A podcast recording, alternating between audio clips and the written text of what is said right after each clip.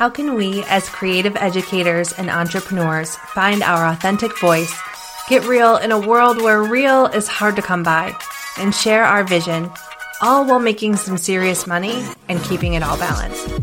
Hey, it's Alissa with the Teacher Hustle Podcast. I'm a teacher, mom to three toddlers, self proclaimed French fry connoisseur, and a marketing and launch strategist to teachers. I'm answering all your burning questions about starting and growing an online business using your teacher genius. In these podcast meets magazine style episodes, I'll give you simple mindset shifts, business tips, and inspiration to help you turn your passion into an income that makes an impact without being overly complicated. You know that one thing you can't stop talking about? We're going to share it with the world. So grab a cup of coffee and let's bring your wildest ideas to life. On today's episode of the Teacher Hustle podcast, I'm doing something a little bit different. I thought we would try a different format today. Instead of doing my usual, I am actually going to round up some of my top five tips from prior podcast episodes that are really just good tips, little gold nuggets along the way. And I'd also like to uh, provide some of my thinking now usually it's the same, but I'll add some of my commentary now um, and provide some updates on some of the guests that we've had in the past and hopefully put together a really nice episode with a focus on teachers who are new to the online business space. So these top five tips that I'm pulling from past episodes all have to do with advice I kind of wish I would have had when I was starting out in business. And then I find myself repeating a lot when I work with teachers who are new to online businesses. So if you are new to business, this is definitely one to tune into. And then I'll also be sure to mark down which season and which episode it was, where the clip came from, so that you can go back and listen to that episode in its entirety if you'd like to. Okay, the first clip that I'm bringing to you actually comes from season one, episode eight. So I was brand new to podcasting. You might notice a difference in my audio quality. Um, and, and what I'm really talking about in this clip is that it's important when you're starting out with your online business to have a community. And this is something that has really gotten me through not only the beginning stages of my business, but also all the growing pains along the way. I'm not sure what I would do if I wasn't connected with some of the people that I've connected with in the online space. People who have talked me through difficult times, people who have been there to bounce ideas off of when I just needed to kind of think things through, people who are going through this same journey, understand this lifestyle that we're living in the business world and understand what it means to have big goals and big dreams and to not kind of keep yourself small.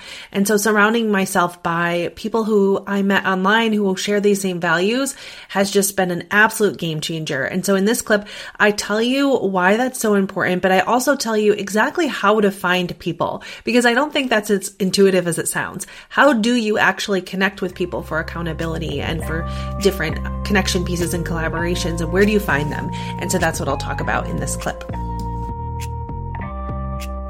Why are we so quick to minimize the work that we do? It's because it's comfortable to be small. It's more comfortable to remain humble about our aspirations and accomplishments. It's uncomfortable to stand out, to be different, to be visible, to want something more, to put yourself out there. It's way more comfortable to say, oh, oh, that online thing, it's no big deal. It's just something I do, you know, when I have a little extra time. This business is not just something you do in your spare time. Let's face it. Cleaning is something you do in your spare time. Reading is something you do in your spare time. You work hard for your business. And if you're anything like me, sometimes you really prefer that work to going to the movies or going bowling or whatever your friends are doing because when you start to feel success in your online business, that drive grows and grows and grows. And suddenly the movies feel like a big old waste of time. And you know that I'm not saying don't go to the movies. Go if you want to. I love a good movie. But whatever you do, don't give yourself the guilt speech when you don't want to go to the movies because your self care is different than someone else's. Your self care is creativity. Like an artist or a writer, you love to create content or learn about marketing or to create products, to dream, to see those dreams through. That's wonderful. That is self care. That's your time. You're doing something majorly huge. Let's acknowledge that. We, it needs acknowledgement because it deserves that. You deserve that. You're working hard to learn, to create that content, to market your product, to create a brand, all because you want to make an impact, a greater impact on classrooms around the world. You want to take your ideas to teachers and students everywhere. You want to make some well-deserved money doing it too, and that's okay. None of this is something to be taken lightly. You are an example for your kids and your students and your friends and everyone around you for how hard work and dedication can really pay off in huge ways that we could never even have imagined. Not everyone is going to get that. Most people relax by going to the movies. to each their own. They'll ask you how you did it when you're able to buy your family a guilt-free vacation at the beach. Who wants the movies now? People, the beach is way better.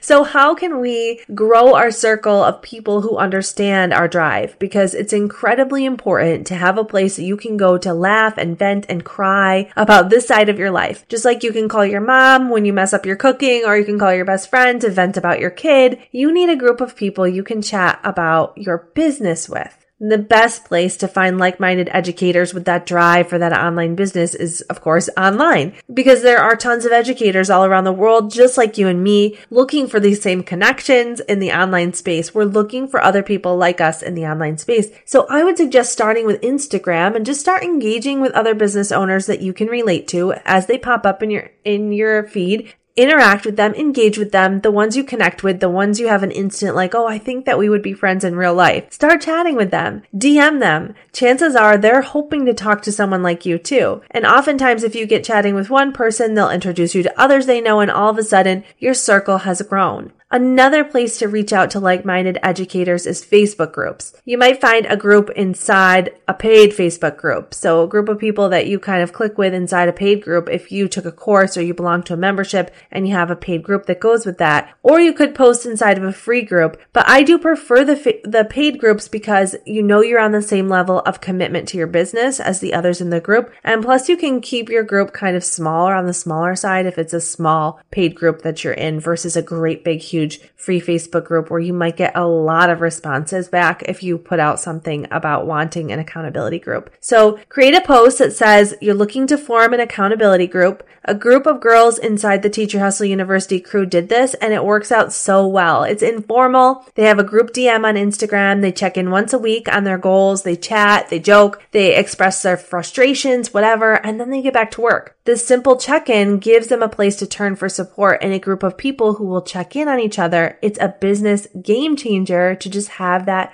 go-to group.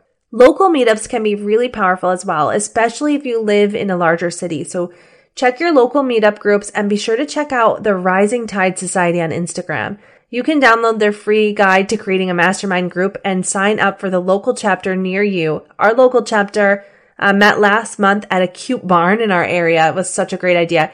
They met together and they um, took brand photos. So we had a makeup artist in the group and photographers and just was a little fun session. It, it's so fun. You can also find local business owners to connect with on sites like meetup.com or on LinkedIn. Now our area has a co-working space and this space has quickly become my favorite spot to meet other business owners. It's not just the melt in your mouth scones or the fact that they have this really cool telephone booth you can sit in to make calls. And I always want to sit in there. What I love about this space is it's centered around local business owners. Everyone there is open to chatting about all things business all the time. And they even hold classes for everything from vision board creation to calligraphy, you name it, they have a class on it just working in there one Saturday morning a month, even in an environment like that, reminds me that my people are out there. And I love meeting new business owners. I love networking and surrounding myself with people who understand this drive. We all have our own zone of genius, of course, but we have one thing in common. We can't shake the urge for personal and professional growth, and we are fine with that. In this next clip, it was season one, episode nine, actually right after the last episode. And here I'm talking about the importance of viral content. And to this day, I still really believe in this. I believe that creating viral content on purpose is one of the best ways to get visible, especially in the early days of your business, or especially if you feel like you've been talking to the same people over and over again and you just need new, fresh eyes on your content and on your products. And so a couple of things I would add to this clip if I were to redo it today, I would probably talk about trends and relevant content and how to use those to really create this viral content. So something I don't talk about in this clip is um, keeping your keeping a pulse on what's going on in the world and really making sure that your business is responding to that both in the products and offers you create but also in the content you're creating and what you are coming out into the online space and saying. So oftentimes there will be something trending and a trend is really something that comes and goes. And so I was just talking to the THU crew a couple weeks ago in our retreat about this it's kind of like Bernie's mittens right that whole thing was kind of a joke, kind of an inside joke between, I think, everybody in the world. I don't know how Bernie felt about it, but anyway, it was something that everyone found funny and then it sort of fizzled out. Wordle is another example. It's something everybody's into right now at the time I'm recording this, but if you listen to it in a year, you probably can't even remember what Wordle was. It's something that comes and goes. But having a pulse on these is really important in online business because we can kind of jump into these trends and this is something that people are already talking about. They're already excited about it. They're into it and we can kind of hop into that and create a product or um, some content that relates to that that really captures people's attention. And relevant content works much the same way. It's just more seasonal in nature. So this is content around holidays or specific things that your teachers do during certain times of the year based on their curriculum. Just knowing when people are talking about what is a really important marketing strategy. And so in this clip, I'm going to talk to you about kind of the basic or 101 way to get started with really understanding what is viral, what's trending, and what's relevant. You can create viral content in your business time and time again, over and over, and I'm going to teach you how. Here's the big news it's a mindset shift. That's the secret. You might not agree with me on this one, but I'm going to say it anyway. If you want to grow your impact faster, if you want to make more sales, listen to me right now. You have to stop creating products and offers based on what you would want. If you typically sit down to create something, whether it's on TPT or it's for your course or your membership or putting together a presentation for a PD day, if you start your brainstorming process with what you would want to hear, it's not going to resonate. This is why knowing your ideal customer inside and out benefits your business. It's why you do all those worksheets on knowing all of the things about your um, customer avatar, how old they are, what their favorite food is, and what they need, um, what they need, you know, for lunch, what they ate for lunch, what they ate for dinner. It's not. It's not about filling out the worksheet. It's not just about knowing everything about your ideal customer. It's about knowing what their pain points are. What do they need right now? What are they looking for right now? So here are the steps to figuring out what your ideal customer needs. I'm going to break it down for you. Write these steps down. There's three of them. The first step is figure out who your ideal customer is. Like we just said, do a worksheet or whatever you've got to do, but figure out who your ideal customer is. And if you don't know who your ideal customer is, if that brings like a big question mark for you, you may need to back up and do some serious work around your brand and your niche. If something doesn't feel right, if you don't know who your audience is, or if you know who your audience is, but you're feeling a little bored by the idea of creating what they want, it may be time for a pivot in your business. You're going to want to do that work. First, that's a podcast for another day. So if there's any red flags going on around your ideal customer, stop and figure that out before you go on. Once you know your ideal customer, go on to step two, which is find your ideal customer. So wherever you already have a social media account, find your ideal customer there. Get a sampling of them and watch them. I know that sounds so creepy, but you've got to do it. In your own school, you could even decide which teachers would be your ideal customers and listen to them. When they complain, don't walk away, don't roll your eyes, don't tell them to stop. Get them to tell you more and write it down. This is viral content gold. And the more you use your ideal customers' actual words to create products, offers, and content, the more sales you're going to make. So, how will you know when you've hit the mark, when you've come up with that juicy viral content? You're going to know because people are going to be in your inbox saying things like, How did you read my mind? How did you know I needed that? I've been waiting for something like this. Where have you been all my life? Those are the kinds of comments you're going to get in your inbox. So, step three is to keep paying attention.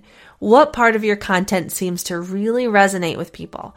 Whatever it is, write it down, keep tracking it, keep creating content based on what your ideal customer is interacting with, and just keep that cycle going. I love this clip, especially for people who are just starting out in business. It's from an interview I did with Felicia from Goldmine and Coco, and her business has just blown up since this interview. I think she was fairly new when we first connected. Um, and what I really love about Felicia is her mindset um, coaching. So she has a stationery business where she sells stationery, stickers, and planners. They're beautiful. I, I, believe she had one go in, in Target at one point. I'll have to look back and see, but she's really, her business has really taken off since this interview. And, um, but she's also just really inspirational and she really loves to empower people and she had this little piece of her interview where she was talking about the importance of saying your affirmations out loud. And if you listen to me, you know that I'm not really good with the woo and the mindset piece. And so I love that Felicia brings this and really speaks to the significance of having affirmations, especially in the early stages, and then saying them out loud until you believe them. And this is work that really was uncomfortable for me in the beginning, but that has really served me in my business. So I hope that you'll enjoy this clip with Felicia. And so whatever that worry is, I flip it into an affirmation. So if I'm worried that I won't hit whatever goal, we'll just say monetary goal because m- most people relate to money before anything else. So if I say, I'm worried I won't make $5,000 this month, or I'm worried I can't pay for new supplies, right? I'll basically denounce it in my affirmation where I'll flip it and say, I will make $5,000 this month and I will be able to purchase new supplies and equipment. And it's something about saying it out loud, telling it back to yourself that no, I'm capable of this. Because a lot of times it doesn't matter how many other people tell us we're great until we ourselves believe that we're great, until we ourselves tell it, you know, tell it to ourselves like, yo, you're dope, you're great, like you're capable of all of these amazing things. We don't believe it. And so I think it's really important to again call a thing a thing. Call it what it is. Hey, I'm worried about this. But once you say you're worried about it, immediately denounce it. Because if you never call it something, you can never speak against it either. And what you think, you bring into fruition. You really do. If you always think that I'm going to fail, I'm going to fail, I'm going to fail, once you fail, the first thing that comes out of your mouth is, I knew I was going to fail. I knew it wasn't going to work. Well, you never believed in yourself to start. You never thought that you could take that dream vacation, right? You never thought that your side hustle could become your new lifestyle, that it actually became your career um, in a sense because you spoke against it. But if you say, I know that I'm capable of doing these amazing things, I know that I'm talented enough to turn this idea into a great side hustle that will allow for me and my family to take two to three vacations a year. Doesn't that sound so much better than saying, I'm worried about X, Y, and Z? I'm sitting over here like getting goosebumps. I feel like you're talking straight to me. I feel very seen right now. I I think you know with as teachers again as a group we're just we are very trained to feel we only deserve a certain amount and we're very um, paycheck oriented. So I think there's a certain level of uncomfort that comes with owning a business. We're not we we are so trained to just hope we get a paycheck and hope we get paid for something. We don't expect it. And so we really have to fight against that to say, no, I will, I will buy my family an extra vacation. Mm-hmm. I will contribute to our finances. I will take that maternity leave. Um, and I will make it happen because money flows through my business versus, you know, I just get paid a certain amount. Such it makes such a difference to change your mindset around all of that. This next clip, I may have been pretty starstruck. I still remember the day I did this interview. It was my birthday, and um, the connection is not great because I was in a co working space doing this interview because we were moving and I didn't have a great place to record. But I somehow landed an interview with my idol, Natalie Franke. She is an amazing advocate for community and collaboration, and she is one of the founders of the Rising Tide Society. Natalie gives us some great advice in this episode about how to conquer comparisonitis, how to deal with self doubt. And this is something that always creeps up in the beginning stages. So I think you're really going to love this little tidbit from Natalie on how to deal with toxic competition, as she calls it. So, can you talk to us a little bit about what toxic competition looks like and how do we know when we're dealing with that? Yeah, absolutely. So, it grows in the soil of scarcity that's where it starts, right? It starts from this idea that there is not enough to go around, that maybe you're falling behind or you're falling short or you're not keeping up, you're not living into your potential. You know, it's fed by our insecurities, it's fed by comparison and comparing ourselves to other people. It's fed by people doubting, you know, the pursuit that you're taking on. For example, teachers, you know, if this is something you're doing as a side hustle or on the weekends or that, you know, you've brought an additional amount of work onto your plate, you're going to have people that don't understand, that doubt that, that don't see the value of it, that question it, that consider this additional pursuit to be, you know, a glorified hobby, that aren't really seeing what you see that all feeds into this soil of scarcity telling you that you're not enough that there's not enough uh, and and that kind of eh, environment doesn't invite you know this this larger ability to connect and grow and thrive together. What it does is it pits you against somebody else. It, it makes it about survival and not about thriving and and you know growing into the best version of ourselves. And you know my first teacher was my mom my mom um, was really the person that before i even had a chance to go to school taught me lessons that i carry with me to this day. And one of those lessons that she taught me and some of you might even teach this uh, to your own students regardless of grade level is this idea that it's not about being the best but it's about being our best whatever our unique potential is, whatever we're uniquely capable of.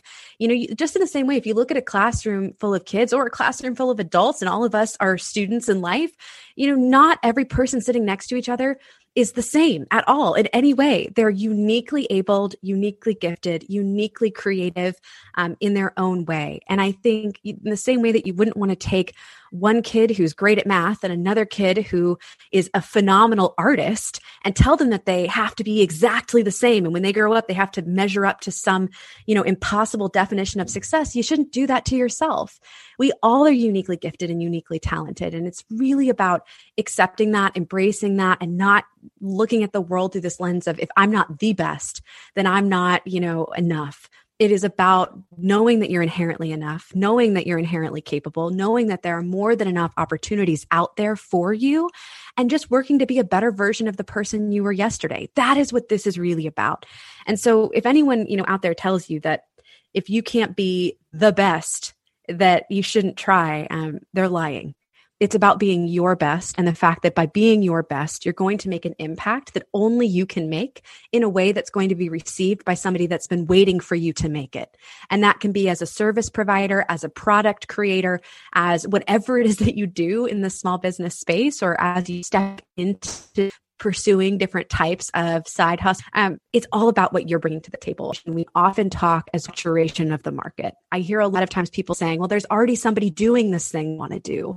There's somebody out there, you know, who, who does it better. that even in a saturated market, even when there are a lot of other people doing what you do, there's still room for you. And more importantly, the world still needs, needs what you've got. Yes, we need to write that down and stick it in front of our computers and repeat it every single day. I know a lot of the teachers I work with, there's so much going on, especially on Instagram, especially on social, where we're constantly comparing ourselves. When we get into that cycle of comparing and comparing, how do we get out of it? what exactly should we be saying to ourselves to put our energy somewhere else, somewhere more productive? Yeah, so there's a technique in psychology called cognitive reframing, and I actually um, I just finished writing my manuscript, and I talk about this a little bit in my book. My sister's a psychiatrist, and so I had to check with her first, and I was like, "Am I using this correctly? Like, am I using this framework correctly?" And she laughed and she said, "Yes, it's a little watered down, but it's it is the the technique that we we often use." And so I've got a thumbs up from Dr. Caroline Frank on this one, but the idea being that, you know, cognitive reframing can really help us transform the way that we view ourselves. And as a result, um, changing that mindset and changing the way that we think about ourselves in relation to others can actually transform the way that we engage with others, right? Our mindset is sort of the first step that then impacts our actions. And we see this all the time, especially teachers. You know, you you all see this every day. The students that have confidence, that are self-confident, um, that have growth mindsets, that are able to kind of adapt. Um, that all starts from within, you know, and that does change the trajectory of when they hit roadblocks or they have difficult times. And so, um, you know, when it comes down to looking at ourselves and and facing that comparison monster in the mirror, it starts by reframing our thoughts about ourselves and others. So, for example, um, instead of viewing somebody's wins as proof that you're not measuring up and making it, you need to change that narrative. You need to consciously catch yourself when you're having those thoughts and rewrite the script. And um, one technique that I've done actually personally that I do when I journal is I will write down what I call the lies I'm telling myself. Um, you know, for example, so and so just achieved this, and it makes me feel like I'm falling behind. Well, let's rewrite it. So and so just achieved this, and I'm excited for her. That's incredible. And it's proof that I can do it too. And so looking at the successes of others as evidence for the potential success in yourself rather than evidence that you're not measuring up changes the way that you not only look at that person, but it also changes your actions toward them. Um, another technique that I've used frequently is to turn comparison into cheerleading. So it sounds a little cheesy, but the truth of the matter is it really can transform the way that you feel uh, about others and the way that you feel about where you stand, um, you know, in in your business. And that looks like if you if you can identify maybe three people that you frequently compare yourself to, three people that you find yourself using as a measure measuring stick, right? We none of us like to admit this, but most of us have at least one person that we check in on and um, he or she or they often is the, the measuring stick that we look at and we flip the script and instead of comparing we become their biggest cheerleader. We become the person that is fanning their flames that wants to see them succeed that is invested in encouraging them because the minute that we start to act in encouragement of others it is very difficult for us to enable that comparison to turn into jealousy or envy right? And lead us down a route where we're only poisoning ourselves or not you know we're not leading ourselves to to a place where we can really thrive and succeed. So those are sort of two techniques that i've used changing the internal narratives and then flipping our actions towards others by becoming uh, louder advocates and cheerleaders. Yeah you're so right. And i think when we realize that there is enough to go around for everyone there is enough abundance for everyone then we also realize that competition is healthy and in ways it makes us more innovative and more creative. It kind of forces us to think outside the box. And as teachers, when we're serving other teachers with our businesses, we're really lifting the level of education around the world. And we're really ultimately all making each other better. And to that end, we're making education better for students and for kids. This last clip is from me. It's from season one, episode 22, and I'm talking about email marketing. So in this episode, I've curated five tips for you as a beginning online business owner, and a couple of them had to do with mindset, and a couple of them had to do with strategy, and this last one has to do with strategy. I really think, um, I don't just think, I know that as a beginning business owner, one of the most important first steps you can take is to start building your email list. And in this clip, I tell you why it's so important. I tell you how to tackle the tech around email marketing and then how to start building your email list right away. And so I agree with everything I said in this clip still to this day. I don't know that I even have anything to add because not much has changed because nothing really ever changes when it comes to email. It's very consistent and very old school. And that's really part of the reason that I love it.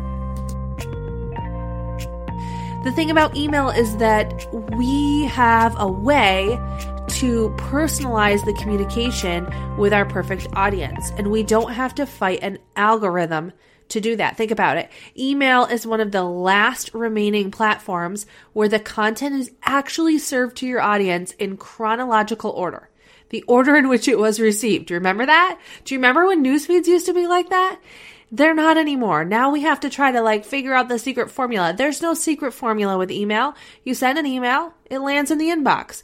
You do have a little a little work to do to make sure you don't end up in a spam folder, but that is a lot easier than trying to figure out the matrix inner workings of the Instagram and Pinterest algorithms, right? Email at least is simple enough that you know your intended audience is going to receive your personalized communication to them.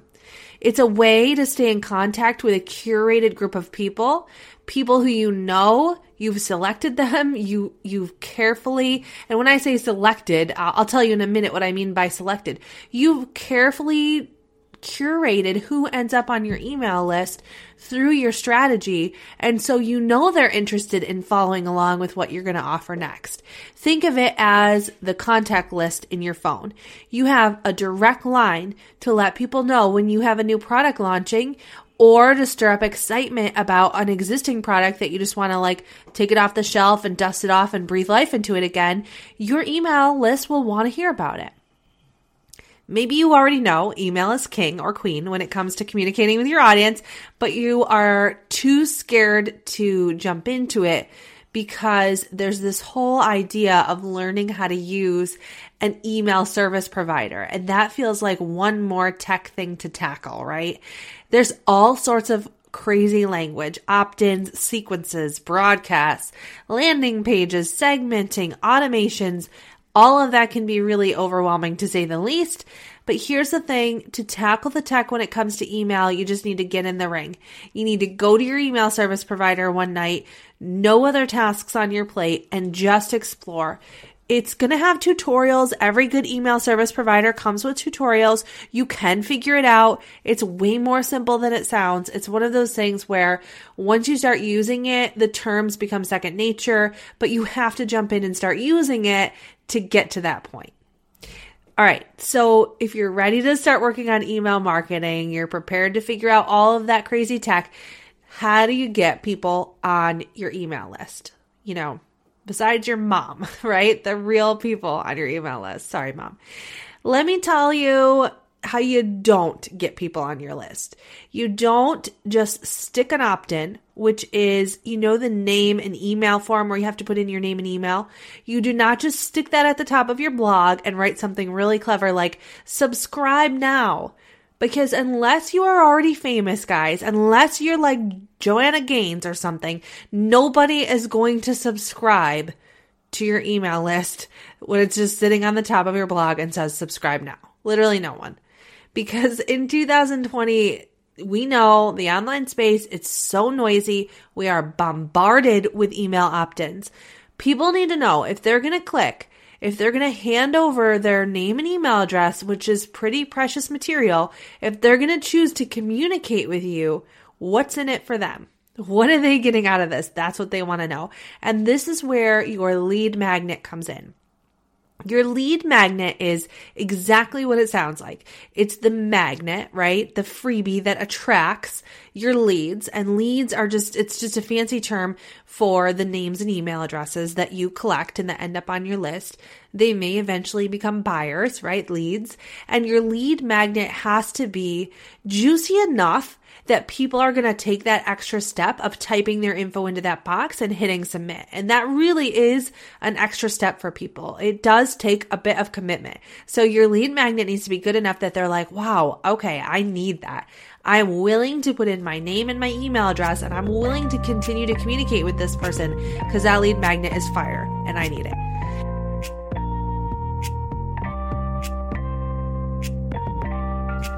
Whether you're new to business or you're just returning to this episode to get a good refresher on some tips, I hope you enjoyed these five tips from past episodes. I hope you'll go back and listen to some of them. There are lots of gold nuggets in there, and I hope this was helpful for whatever stage of journey you are in, in just pushing you forward and giving you a few next steps to take. If you're looking for help, especially we talked about email marketing, if you're thinking you really want to get started there and you want to have some swipe files to help you, I have my springtime swipe files ready for you all. They are totally free. They are social media prompts, email subject lines, blog post prompts, all ready for you to download and use. And they are specific to this time of year. So make sure you and download. I will make sure to link them in the show notes so that you can go grab those. Enjoy. I hope they help you save some time this spring, and I'll see you in the next episode.